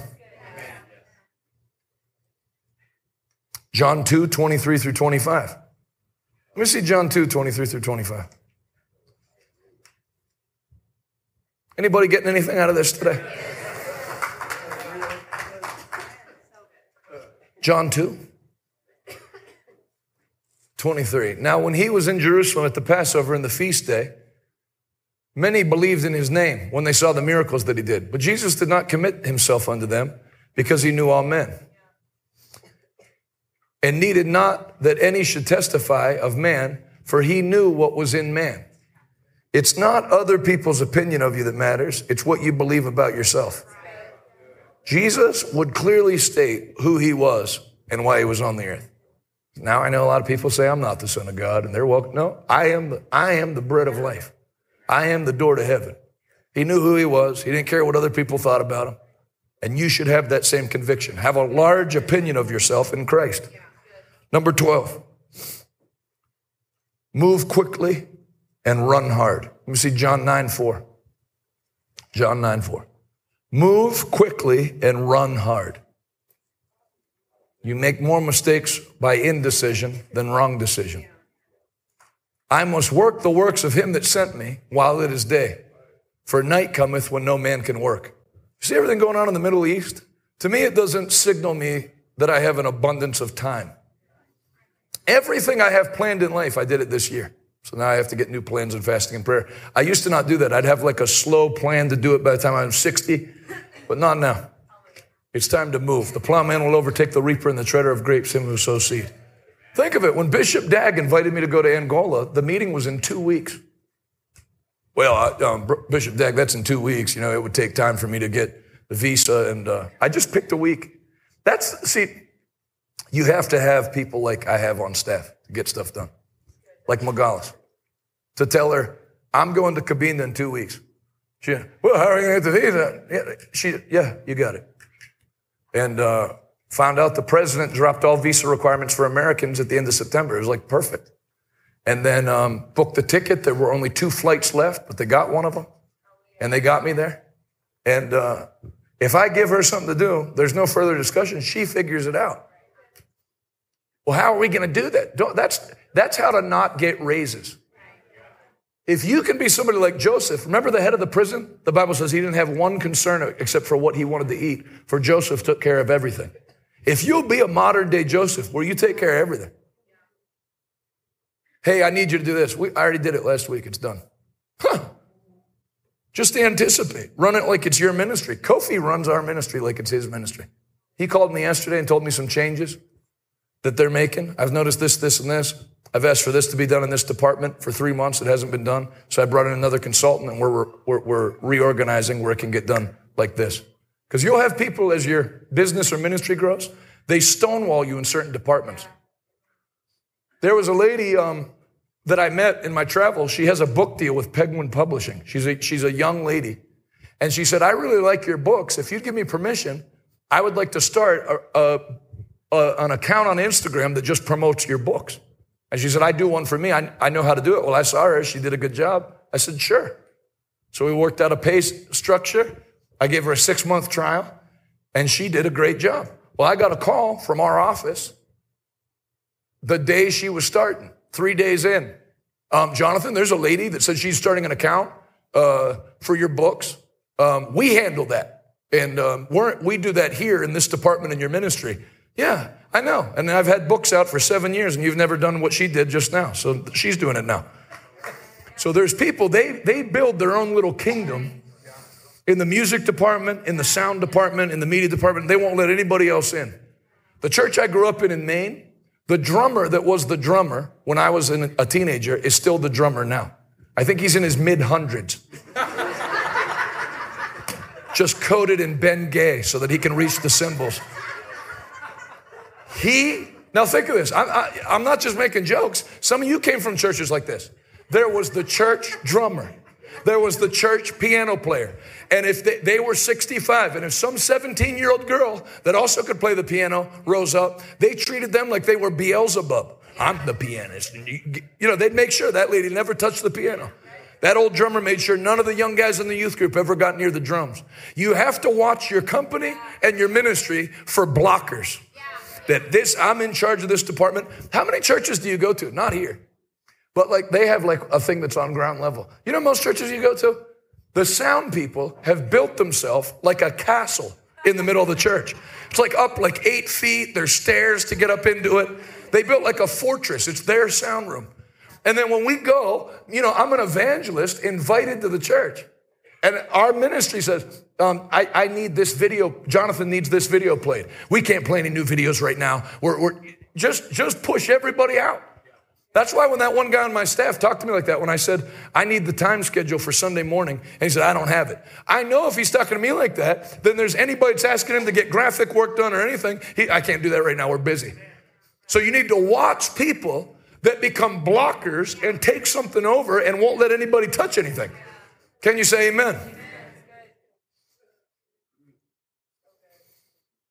Move quickly and run hard. Number 13.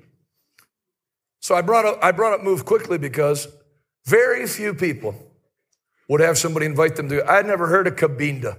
I couldn't have found it on a map with a 357 to my head. Never heard of it. I would like you to come. Check this because this will go into number 13. Number 13, be a person who says yes. Now, I'm going to tell you how life works. Bishop Dag Heward-Mills likes me. He likes me enough after observing me a few times. He didn't invite me to come with him the first time or the second time or the third time. But the fourth time, I'd like you to come to crusades with me.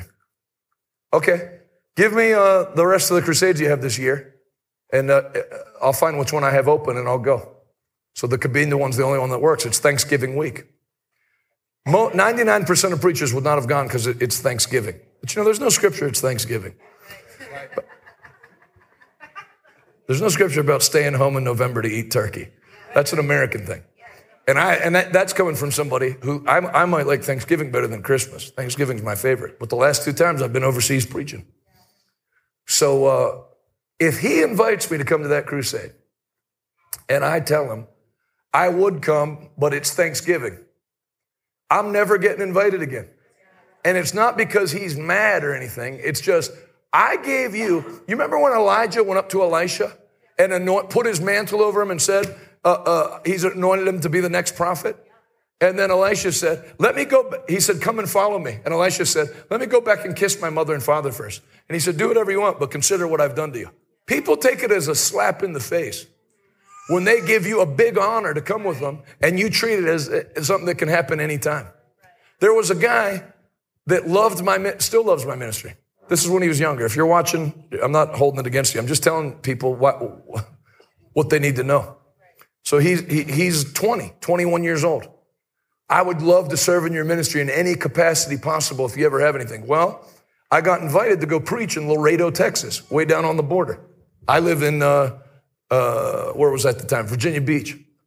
And I wanted to film it for TV because it's a big, beautiful church. And I was just starting to go on TV. This is a while back. So I called him. I said, are you still interested in serving under my ministry? Oh, yeah, anything. I would count it as the last time. All right, good. I'm renting a truck. I need you to drive a truck that has TV equipment from Virginia Beach. I'll fly you to Virginia Beach, then get the truck, and you drive it down to Texas, and then there'll be people there to help it get set up. Okay. I've never driven a truck before. Yeah, I know. There's a window, there's a wheel, there's a gas pedal. Number 13, be a yes person.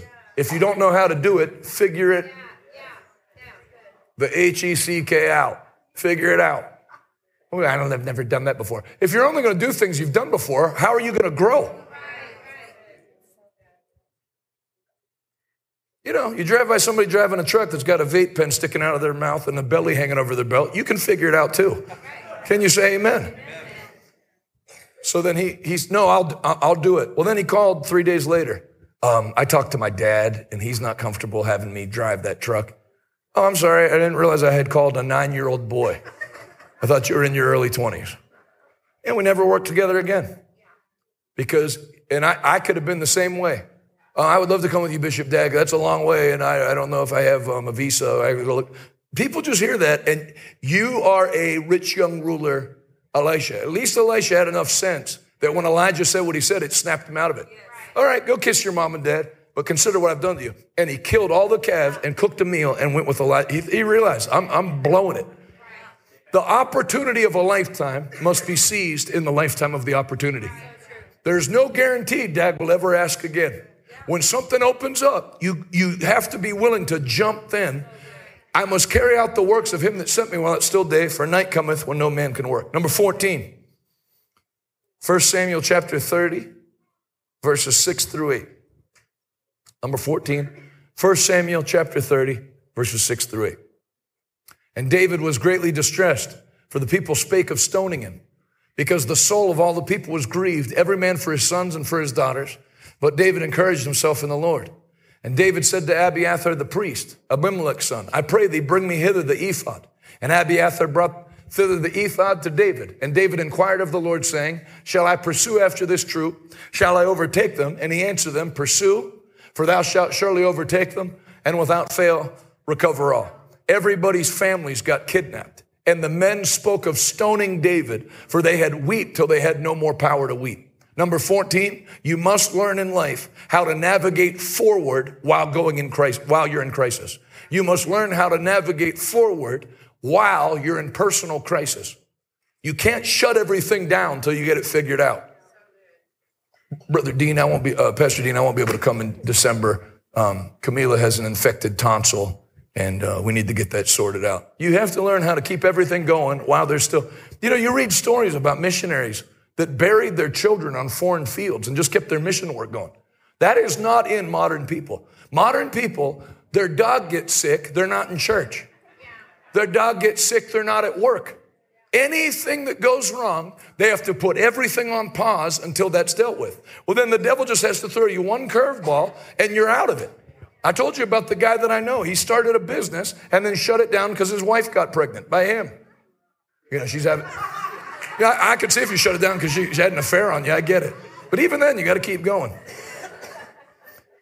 Oh, she's having a baby, so I shut the business down because we need to take care. We don't need to take care of the baby. She needs to take care of the baby. You need to work. Can you say amen? Amen. Say with me, a man that doesn't work should not eat. If you're not working something that produces income, you're in rebellion to the law of God. However you want to disguise it. The Lord's really calling me right now to spend more time in his presence. I've met people like you. God actually has no interest in spending any time with you, to be honest with you. You need to get a job. Can you say amen? Don't quit. When something goes wrong, deal with it while you continue to move forward. Don't take a sabbatical. It doesn't help anything. The average person, after they take a sabbatical, resigns within 6 months. You're addressing the wrong problem. You don't need time on a beach. You need your spirit refreshed. If something goes wrong, like it did for David, David would say, oh, everybody's been kidnapped. They're going to stone me. I'm finished. He inquired of the Lord, he encouraged himself in the Lord, and then he got a plan to pursue, overtake, and recover all. Everything that has gone out of whack in 2024, God will give you a plan to pursue, overtake, and recover all in Jesus' name. Number 15. If I had time, I would have put this as a different point, because now it's going to look like I did all this to drive for an offering. But number 15 is uncommon achievers sow uncommon financial seeds.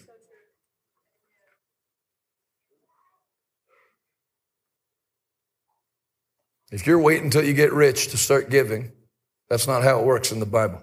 It doesn't say receive and you shall give. It says give and you shall receive. So David gave a $6 billion offering to the Lord, 112 tons of gold from his own private treasury. Now listen to this. David said, I have collected materials from the other kings, but I myself have given out of my own personal treasury. Most people in ministry only collect money from other people to give, but they don't give themselves. But you, like David, have to lead the way in the giving. Your ministry giving produces your ministry finances. Your personal giving produces your personal finances. Our ministry is really in a financial crisis. Then I bet you a few months back you were in a giving crisis. There's a lady, and I like her, and I don't check people's giving.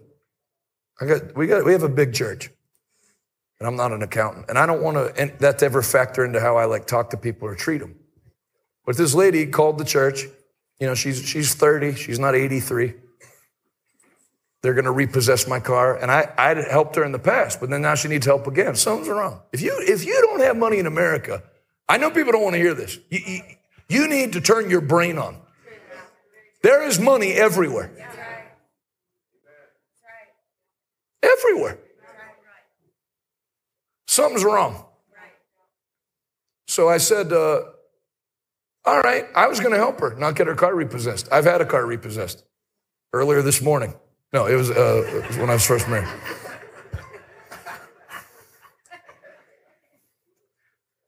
So I was going to help her. You know, we have plenty of money in the bank at the church.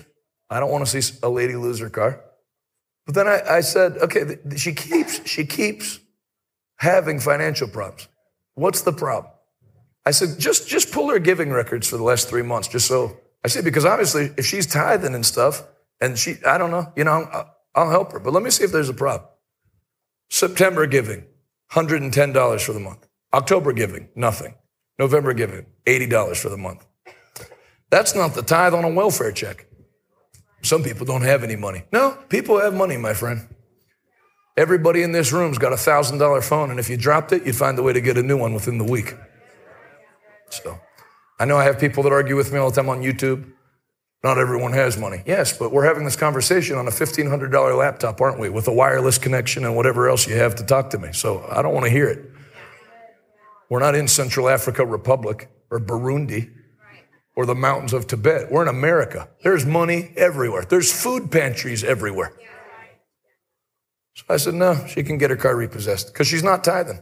And I'm not going to work against God. There's a curse for not tithing. So it's not my job to undo the curse of your own actions. Can you say amen? So on the flip side, so I'm telling you that because people don't want to face facts. The problem is not that your car is being repossessed. Your car being repossessed is an outgrowth of the root of the problem. And that is that you have not tied your money in with the kingdom of God. God spoke a lot about money. God got angry when people withheld their money. I'm angry with you. Why are you angry? Because you've robbed me. When have we robbed you? You have robbed me in the tithes and the offerings due to me. And your whole nation is under a curse. Isn't it interesting that they didn't even know what they were doing wrong? Some people don't tithe or give because their pastor doesn't deal with it. We just have a box at the back. We actually don't say anything about money. Well, you're a poor pastor. You're a pathetic minister. Because if you don't teach people to get their money in covenant with God, they're not going to be able to withstand what's coming on the earth. The children of God have to walk in their financial covenant. Just like if you don't preach healing, people are going to die from the plagues that come out because they're not going to have faith. You have to teach the whole counsel of God's word. There's a healing part. There's a peace part. There's a family part. There's a personal victory part. And there is a financial part. Can you say amen? And it is the job of a minister, A, to teach it, and B, to role model it themselves. That's why I gave that $1 million check to Pastor Rodney publicly, to show people it's not a big deal. I didn't wait till I had 10 billion in the bank to give $1 million. You know how much you have to give $1 million? $1 million. You know how much you have to give $1,000? $1,000. Yeah, but that's all I have. What are you going to do with it anyway? Can't buy a house with $1,000 in any country. Can't buy a car. People holding on to, there's churches. They got $17,000 in the bank. And they won't give because what? What are you going to do with $17,000? The best thing you could do is connect it into the soil of God's kingdom, and it'll turn from what's not enough into more than enough. If you want to see a different 2024, number one, and I won't take more than about 6 minutes. I'll wrap up. But let me get this part out. If you want to see a radically different 2024, it's going to take radically different finances. True or false? I mean, let's just talk practical. Now, if you're a Christian space cadet that disconnects money from life and money's not important, then go find another ministry to listen to that's equally brain dead. I can't have conversations with people like that. Money's not important. I care about souls. Me too. So when we started a church with 260 people and it outgrew the building and we had to go to another building and we had 700 or 800 people coming, the 280 person sound system cannot cover the 800 people. So we had to buy a $270,000 sound system. That's just the sound. That's not counting lighting. That's not counting building rental. That's not counting a zillion other things. We had a guy that came to our church one time, Christian, of course. This doesn't happen with unbelievers. And he said, because I took, 35 minutes teaching on the offering. He said, I see this. I bet this guy has a lot of money come into this church. Where does it all go?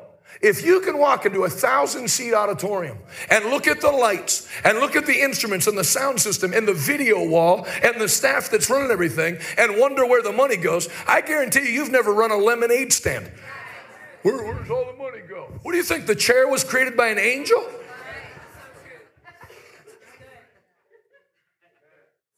I can't talk to people like that. That you're that. I mean, it's one thing if you're 6. Here's how the money go.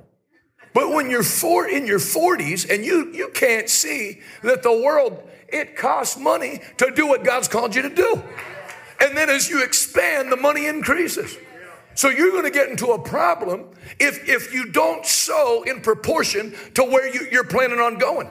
Do you know why I'm giving money away like tap water this week? I'm not doing it to help the people here. I'm doing it in preparation for where God's going to take us in 2024. I'm going to go higher, and that higher level is going to take finances. Amen. This guy, and I was very rough on this person because they're a word of faith minister. And I wrote a tweet. I wrote, being a millionaire is not the goal of life. But any goal worth having will require you to be a millionaire. That won't hit you right as a Christian. I want to go to missions. Okay, how are you going to get out? You're going to swim to Angola? People not you, you're good people. So this word of faith minister, older than me, he's almost 50. He wrote, that's not true. I wrote publicly. So I wrote publicly, yes, it is true. Any goal worth having is going to require more than millionaire, multiple millions. I looked it up in Hobbs the last time I was here. Hobbs is not Beverly Hills. Hobbs is not Manhattan. You still can't get a lot of property. A lot, like a lot, L-O-T, not like a lot of property, like a lot, a square lot. You cannot get a lot of property in Hobbs. They're like 1.1 million here, are they not? 500,000 for a small one. So let's say you get a lot for 600,000 for land, for your business you want to start. That's just the land. How much is the business? What are you going to do? Put a Coleman 2-man tent up and serve coffee out of it? You have to have plumbing. You have to have permits.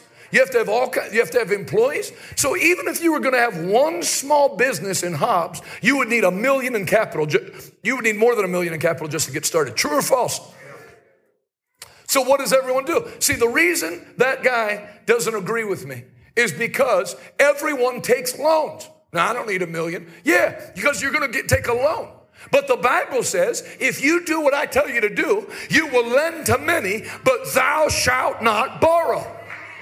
Amen. So when he said that, I said, no, you would need $1 million. And I wrote, I'm not wrong. He wrote, you are wrong. Well, then I looked on, I thought anybody that's this dumb has a problem. So I scrolled back through his Twitter account and I found his church. There were 4 people sitting in seats at a Holiday Inn room that he rented that could probably seat 20 people. And he had a little mic plugged in to like a karaoke sound system, which I'm not knocking that. Everybody has to have it. But if you're going to mouth off to me, like you know more than me, you don't need $1 million. So I posted the pictures and wrote, I'm sorry, you're right. I've looked at your ministry. You could do your dream for $1,000. I didn't say you can't do any dream for $1 million. I said any dream worth having, you're going to need millions. So you should start sowing seeds that produce millions. I'm not trying to have 4 people sitting in a rented room with a crackling sound system. I'm looking to see America shaken by the power of God and have strong churches in Fort Worth and Pittsburgh and University of Pittsburgh and whatever other doors that God will open. I'm not looking to be small. I'm looking to do something big. And I'm talking to people today in New Mexico and around the world. You will be great in Jesus' mighty name. If you receive it, take 30 seconds, clap your hands, give the Lord a mighty shout. Come on, celebrate where you're going ahead of time. You're not going to have a small year. You're going to have a big year. In Jesus' name. I said, in Jesus' name. In the name of Jesus. I told that mean story to blast small thinking out of you. He didn't need $1 million. Oh, yeah, what are you planning on doing? I'd say any goal will require $1 million. You want to have a meeting on the third Thursday of every month for intercessor prayers, then you could do that. If you want to have a nation shaking, that crusade I played from Bishop Dag, just that crusade was $300,000. Now let me read. You might not want me reading this text. This is what I got sent this morning. I stayed in Cabinda for another week after you left because the government canceled the Lubumbashi crusade, and we had such problems with the private jet people that they ended up taking our money but never picking us up. That's life. Got scammed. He's not an idiot. He got robbed. So that's $300,000 for a crusade, and then jet people you paid that never fulfilled their end of the contract. So what's he at now? Almost $500,000 in 8 days. Get your mind out of little Pentecostal Christianity. I grew up in it. I'm Pentecostal. I got the same Holy Ghost those people have. But I'm not meeting in some musty, black mold, rotted ceiling tile church and telling people I serve the Most High God. Where your building testifies against what you're saying you're doing. And if you have something like that now, fine. But make plans. That's why I had a problem with that guy. He was saying, you're right. I need to grow. He was, no, you're wrong. I can stay small. They taught us as Christians. I don't know why. They taught us as Christians to glorify smallness. How many know God has a plan for small churches too, amen? Yeah, to win souls, disciple them, and become big churches. You hear all these people now, I don't believe in mega churches. Okay, then in your theology, the church in Jerusalem was outside of the will of God. 3,000 were added to the church on day one. Then it went to 5,000. Then it went where it filled the whole city. It was a massive church affecting multitudes, turning cities upside down. That's coming back to America today. Small thinking is going. God is going to put a big brain in you and a big spirit and big grace to do what he's called you to do and be who he's called you to be. If you believe it, can you say amen? Stand on your feet, everybody. I'm going to pray for you like I promised. If you would line up across the front, shoulder to shoulder, I'm going to lay hands on everybody who wants hands laid on for impartation. Impartation. You got an impartation from the Word, and I'm going to give you more impartation by the laying on of hands. That you'll never think small thoughts. I read that text from Bishop Dag just to show you how much money you can go through. I'm concerned about souls. Are you packing stadiums out? Don't tell me he's not concerned about souls. Praise God. Say out loud so the devil can hear you. I will never think small. I'll never be small. I have greatness on the inside of me. Because Jesus lives in me.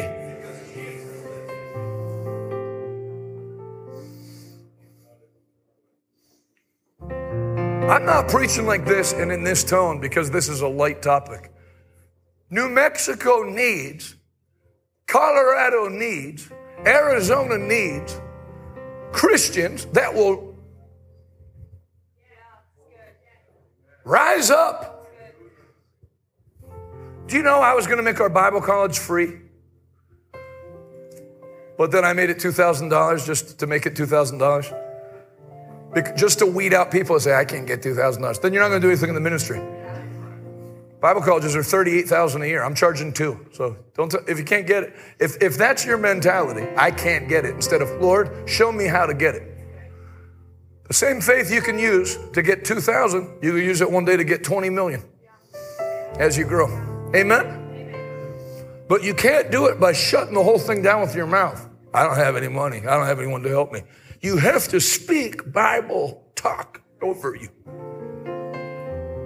I don't have anyone to help me. Thank you, Lord, for sending multitudes of people to help me.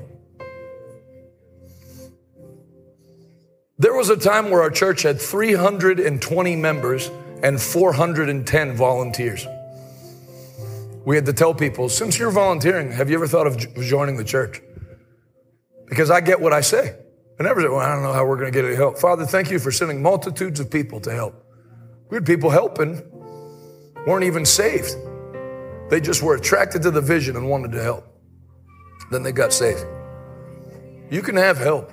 I'm a single mother. I know God knows that. God helped a lot of single mothers out in the Bible. Amen? Stop talking your natural limit. I didn't finish high school. That'll work for your advantage sometimes. Now you know there's only two genders. Amen. You know where babies come from.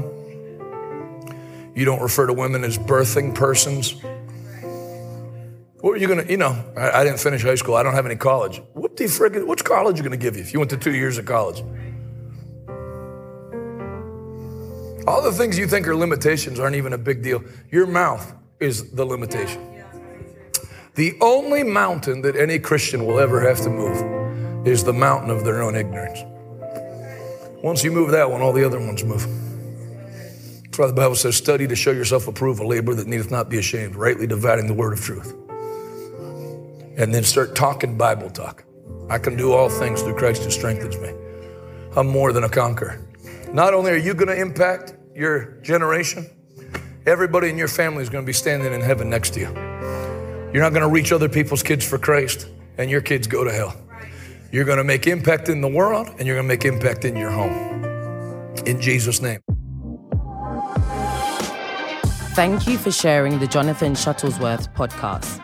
If you're interested in supporting our mission to spread the gospel of Jesus Christ to our generation, please visit RevivalToday.com and click on Give Now to become one of our monthly partners. Thank you in advance. We hope to see you soon.